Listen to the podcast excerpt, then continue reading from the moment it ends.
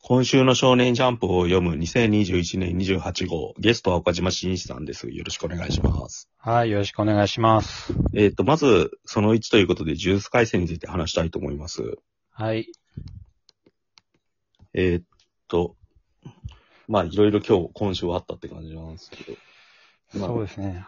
とりあえず物語としては、まあ、マキさんがうん、全員家皆殺しという、そうですね。恐ろしい事態。結構あっさり。でもどうなんですかこれ、直哉生きてんじゃないのかなって俺思うんだけど。 えっと、ネットの考察的には、うん。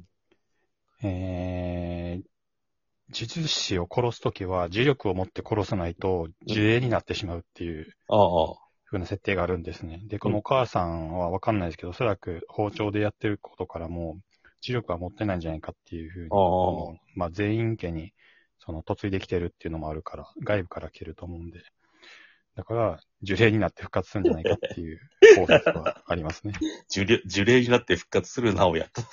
と特急呪霊直哉ですね。うわぁわかんないですけど、別にもうこれで対象でいいと思いますけどね。うん。もういいでしょいや、う。あるいは、あ現れ、現れて瞬殺されるみたいな、その出落ち的な出方が。 3回ぐらい悪役言っててほしい。なんかあの、古い例えで言うと、セイントセイヤで言うとデスマスク的な立ち位置じゃないですか。はい。やられ、いいややられ役というか、 うん。かませ犬感が最高いいから、なんか、い生き続けてほしいけど、ただ連載的にはなんか、もう多分これ、はなんか折り返し視点ぐらい入ってんだろうね。また早く終わらせたいっていうふううに、ん。もう言ってますもんね、芥ビう先ん。生だが。からなんか、普通の漫画だったらこれ2、3回引っ張る、なんか山場作るんだけど、なんかこのキャラクターだけで。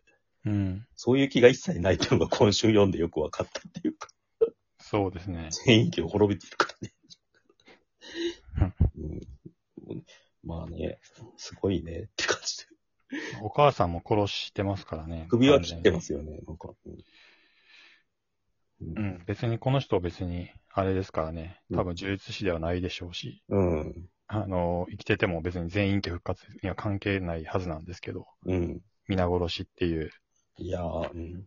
だから、まあ、ママキーはろくな死に方しないんじゃないですか。ああ作中で。うん。その少年漫画のセオリー的に言うと。うんうんうん。その完全中悪というか、因果応報が大体ありますから。あでもこれでなんか、まきちゃんは、めっちゃキャラ立ちましたよね。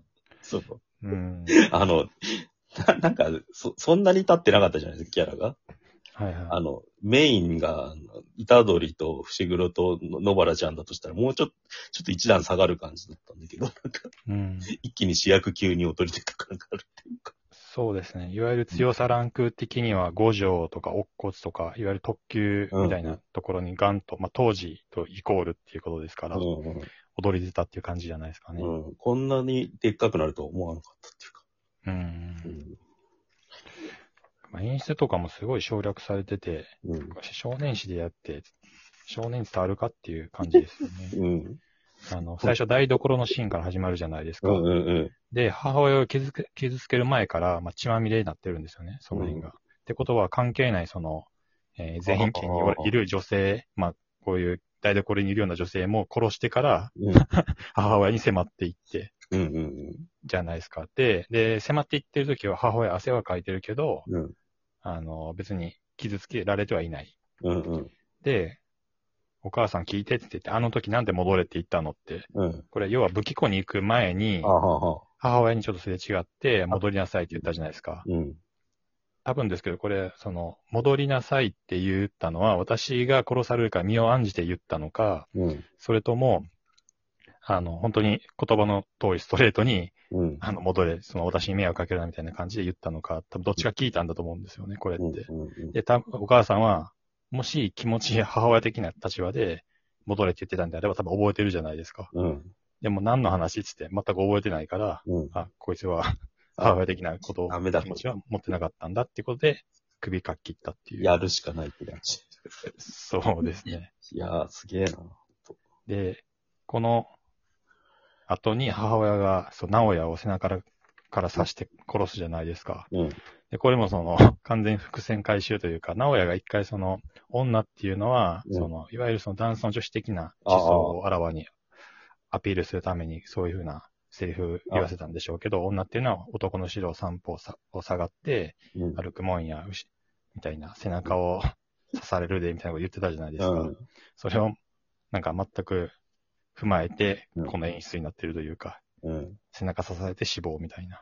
うん。この産んでよかったってのはさ、なんか、結構あれですよね。だから、うん。この家の呪縛から解放されたからっていう読みもできるし、うん。複雑ですよね。そうです。解放されてよかっただし、解放されてようやく母親になれたみたいな。最後のその、まあ、よいわゆる娘二人とお母さんが、 穏やかな表情でうん。花の上にいるみたいな、うん。うん、シーンですけど。いやー、すげえよっていう。これページ数ちょっと少ないですよね、多分。そうですね、めっちゃ少ないですね。 9 9 10何ページ ?18 か忘れたけど、それぐらい数はあるんですけども、半分ぐらいしか。ページぐらいで終わってる。うん。たページ数が足んないの。ここで、ちょっとあれ、体力尽きたんですかね。それともわざと見してる。いや、ここでっていうかもう9ページしか書書けないんじゃないですか、これは。うんこのやり方は。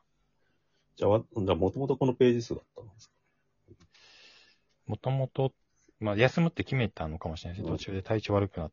ネーム切ろうとした時に明らかにもう体調悪い、みたいな。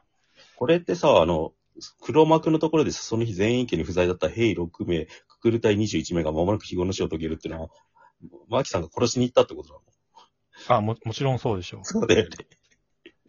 う。このやり方って、あの、本当に、あ、3巻でもやってましたよね。だかあのー、順平のところですらうよんね。うん。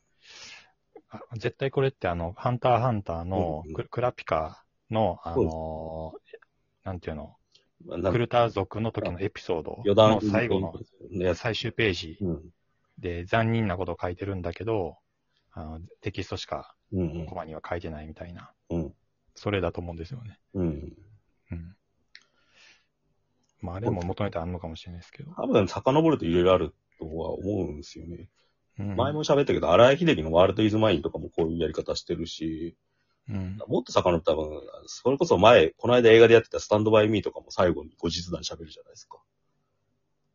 後日談、あのこいつらな、なんか生き残った少年たち4人のその後の話を書いて、結構何人かはえぐい話になってるっていう。まあ、要はその黒バックのコマにテキストだけ表示っていうことで、漫画的には残残忍なことをっていうことですね。岡崎京子とか多分、荒井秀樹とかがやってるやつで、そこから多分富樫さんとかに行ってって感じだと思います。うん。まあ、それと、まあ本編はそんな感じなんですけど、まあ問題はその後でしょうね。 救済っていう。はいはい。うん。これってさ、あのさ、まあ、うんもうすでに話題になってますけど、なんかジャンプ編集部の見解と芥見先生の見解が微妙にずれてる気がするんだよね。 はい。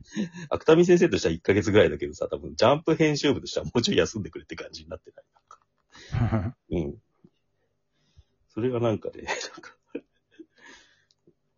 まあなんか何が、どういう体調不良なのかっていうのは、うん多少その具体性出してるけど、本当に完全に具体的な病状とか症状とか言ってないんで、 うん。まあわかんない感じですよね。生体師がどうのこうのって書いてて、尻がどうのこうのって言ってたから、まあそのあたり腰とか尻とかわかんないですけど、その辺の調子が悪くて、まあ机に向かえないから、ネーム切れないみたいな、そういう話なのかも。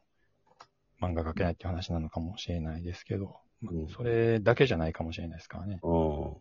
そうですうよね。んまあでもなんか、どう思いました救済って聞いたとき。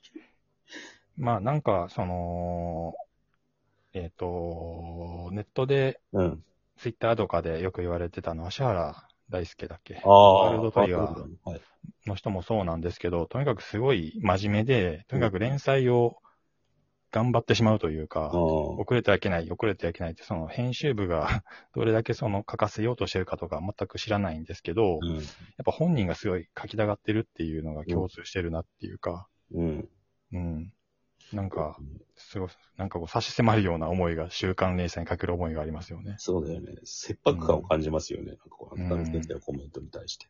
うん。週刊連載じゃないとこのスピード感が出ないって、ちゃんと分かってるっていうか、うんうん早く完結させたいみたいな。いや、あと本当に休むことに対しての罪悪感をすごい感じてるっていうか、ああ、のがすごい伝わりますよね。うん。ううん。だからなんか、結構見解分かれるじゃないですか。やっぱ編集、だから昔のジャンプの考えで言うと、休ませてくれない編集部が悪いみたいなうん。読みの人もいるじゃないですか。なんかうん。でも俺そうじゃないと思うんですよね。